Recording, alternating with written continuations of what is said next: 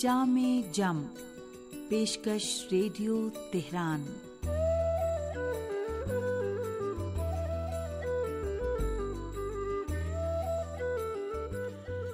عزیز سامعین محمد و علیہ محمد پر درود و سلام۔ آپ کی صحت و سلامتی اور ایک اچھے دن کی دعا کے ساتھ دینی و اخلاقی معلومات پر مشتمل پروگرام جامع جم لے کر حاضر ہیں، حسین اختر کا سلام قبول فرمائیں۔ امیر المومنین حضرت علی علیہ السلام فرماتے ہیں، دنیا آخرت کی کھیتی ہے۔ سنتے رہیے جامع جم۔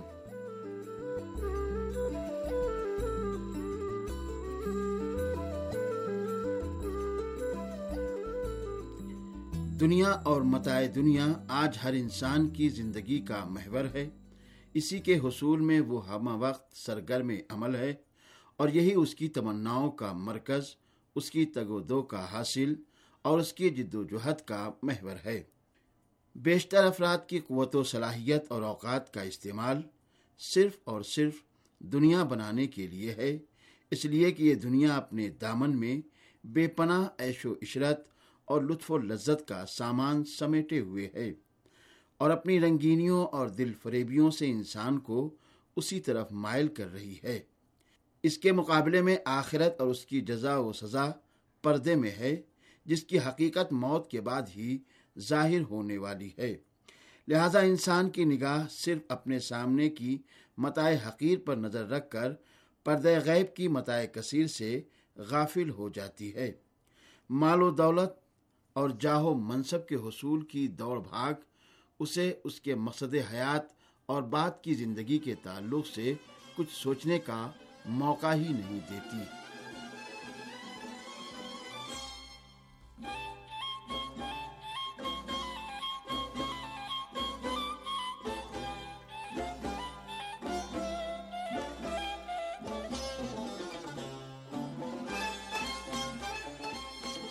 اگر قرآن و حدیث کی روشنی میں دنیا کی حیثیت کا جائزہ لیا جائے، تو یہ محض دھوکے کا سامان ہے۔ ارشاد الہی ہوتا ہے، یہ دنیا کی زندگی کچھ نہیں ہے مگر ایک کھیل اور دل کا بہلاوا۔ البتہ آخرت کی زندگی ہی حقیقی زندگی ہے، کاش یہ جانتے ہوتے۔ یہ آیت کریمہ دنیا اور آخرت کی حقیقی حیثیت واضح کر رہی ہے کہ دنیا فی الحقیقت دار العمل ہے اور اس میں رہائش بھی متعین وقت کے لیے عارضی ہے۔ اس کی نعمتیں اور ظاہری حسن و جمال، وقتی دل لگی کا سامان ہے۔ حقیقی اور دائمی زندگی تو آخرت کی زندگی ہے، جہاں انسان اپنے اعمال صالحہ کی بنیاد پر ابدی اور لازوال نعمتوں سے ہمکنار ہوگا، اور وہاں اس کے لیے فنا نہیں ہے۔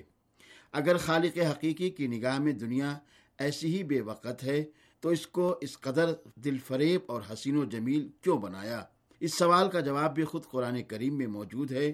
ارشاد قدرت ہوتا ہے، اور ہم نے آسمان و زمین کو اور جو کچھ ان کے درمیان ہے غائط و مقصد کے ساتھ ہی پیدا کیا ہے۔ اور بلا شبہ قیامت آ کر رہے گی، تم ان سے خوبصورتی کے ساتھ درگزر کرو۔ تمہارا رب بڑا ہی بیدار کرنے والا اور علیم ہے۔ کائنات کی تخلیق ابس اور بے مقصد نہیں کہ لوگ آزادانہ اور منمانی زندگی بسر کریں اور ان سے کوئی باس پرس نہ ہو۔ بلکہ اللہ تعالیٰ کی صفت عدل کے ظہور کے لیے ضروری ہے کہ ایک دن ایسا آئے گا جس میں نیکوکاروں کو ان کی نیکیوں کا اور بدکاروں کو ان کی برائیوں کا بدلہ دیا جائے گا۔ خالق اپنے مخلوق کے اقوال و افعال سے پوری طرح باخبر ہے۔ خیر و شر کے دونوں راستوں کی اس نے رہنمائی بھی کر دی ہے۔ اب وہ ارادہ و اختیار کی آزادی دے کر دیکھنا چاہتا ہے کہ بندہ اس کے مقابلے میں کیا طرز عمل اختیار کرتا ہے۔ نیکی و بدی، خیر و شر، عدل و انصاف، اطاعت و سرکشی سب خالق کی نگاہ میں یکساں نہیں ہو سکتے ہیں۔ لہذا اس کے لیے فیصلے کا دن ناگزیر ہے جو آ کر ہی رہے گا۔ اس لیے تمام انسانوں کا فریضہ ہے کہ اپنے اعمال و کردار کا جائزہ لے کر آخرت کی تیاریوں میں مصروف رہیں۔ اور سامعین، اب پیش ہے ایک سامع کا خط۔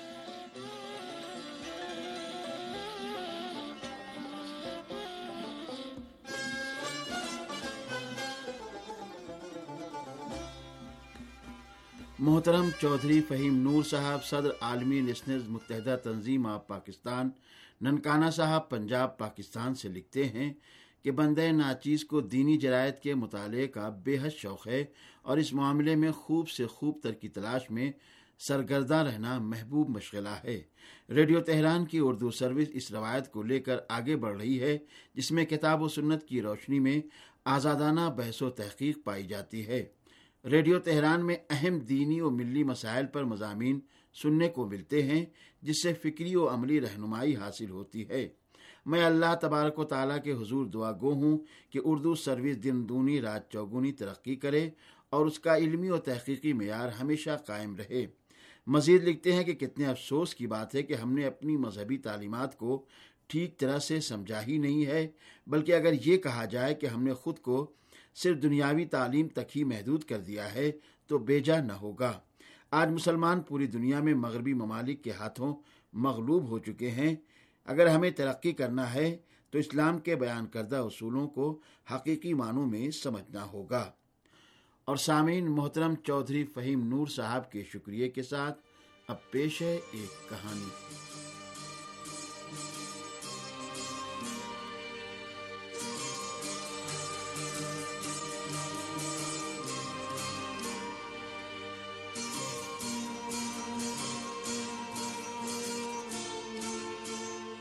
کہتے ہیں کہ خلیفہ معمون الرشید نے ایک عظیم الشان مناظرے کا اہتمام کیا اور اس کا عام اعلان بھی کرا دیا۔ ہر شخص اس عجیب اور بظاہر غیر مساوی مناظرے کو دیکھنے کا مشتاق ہو گیا کہ جس میں ایک طرف ایک آٹھ برس کا بچہ تھا اور دوسری طرف ایک آزمودہ کار اور شہر آفاق قاضی۔ ارکان حکومت اور معززین کے علاوہ اس جلسے میں نو سو کرسیاں فقط علماء کے لیے مخصوص تھیں۔ اور اس میں کوئی تعجب بھی نہیں۔ اس لیے کہ یہ زمانہ عباسی سلطنت کے شباب اور بالخصوص علمی ترقی کے اعتبار سے زرعی دور تھا۔ اور بغداد دارالسلطنت تھا کہ جہاں تمام اطراف سے مختلف علوم و فنون کے ماہرین کھینچے چلے آتے تھے۔ اس اعتبار سے یہ تعداد کسی مبالغے پر مبنی نہیں معلوم ہوتی۔ مامون رشید نے حضرت امام محمد تقی علیہ السلام کے لیے اپنے پہلو میں مسند بچھوائی۔ جبکہ سامنے یہ ابن اقسم کے لیے بیٹھنے کی جگہ مقرر ہوئی۔ ہر طرف سناٹا تھا، مجمع ہمتن گوش تھا اور گفتگو شروع ہونے کا منتظر تھا کہ اس خاموشی کو یہی ابن اقسم کے اس سوال نے توڑا کہ جو اس نے معمون کی طرف مخاطب ہو کر کیا۔ حضور، کیا مجھے اجازت ہے کہ میں ابو جعفر سے کوئی مسئلہ دریافت کروں؟ مامون نے گرجدار آواز میں کہا، تم کو خود انہی سے اجازت طلب کرنی چاہیے۔ یہی ابن اقسم امام علیہ السلام کی طرف متوجہ ہوا اور کہا، کیا آپ اجازت دیتے ہیں کہ میں آپ سے کچھ دریافت کروں؟ امام نے فرمایا، تم جو پوچھنا چاہتے ہو پوچھ سکتے ہو۔ یحییٰ نے سوال کیا، حالت احرام میں اگر کوئی شخص شکار کرے تو اس کا کیا حکم ہے؟ اب لوگ یہی ابن اقسم کے مد مقابل آٹھ سالہ بچے کی طرف متوجہ ہوئے۔ اس آٹھ سالہ بچے نے جی ہاں یعنی ماہ محمد تقی علیہ السلام نے فرمایا کہ یہ تمہارا سوال بالکل مبہم اور مجمل ہے۔ پھر آپ نے کہا، یہ دیکھنے کی ضرورت ہے کہ شکار حل میں تھا یا حرم میں شکار کرنے والا مسئلے سے واقف تھا یا ناواقف۔ اس نے امدن شکار کیا یا دھوکے میں۔ وہ شخص آزاد تھا یا غلام؟ کمسن تھا یا بالغ؟ پہلی مرتبہ اس نے ایسا کیا یا اس سے پہلے بھی وہ ایسا کر چکا تھا؟ شکار کسی پرندے کا تھا یا چرندے کا؟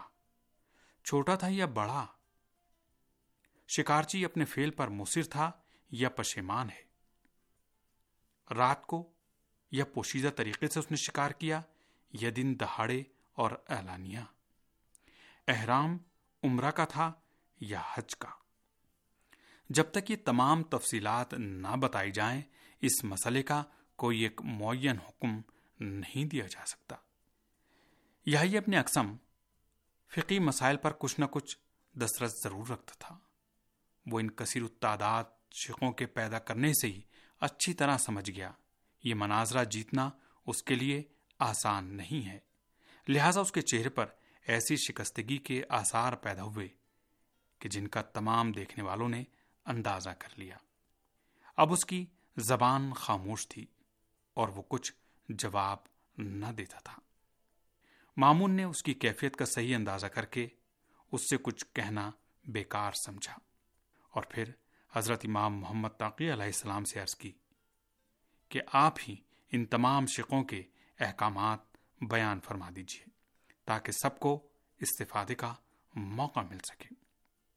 امام علیہ السلام نے تفصیل کے ساتھ جو احکامات تھے وہ بیان فرمائے کہ جن کو سن کر نہ صرف ابن اقسم بلکہ مجمع میں موجود ہر شخص اہل بیت علیہ السلام کے گھرانے کے اس کم سن فرد کی قابلیت اور علمیت کا اعتراف کے بغیر نہ رہ سکا اور خلیفہ مامون نے اسی وقت اپنی بیٹی ام الفضل کا عقد آپ کے ساتھ کر دیا۔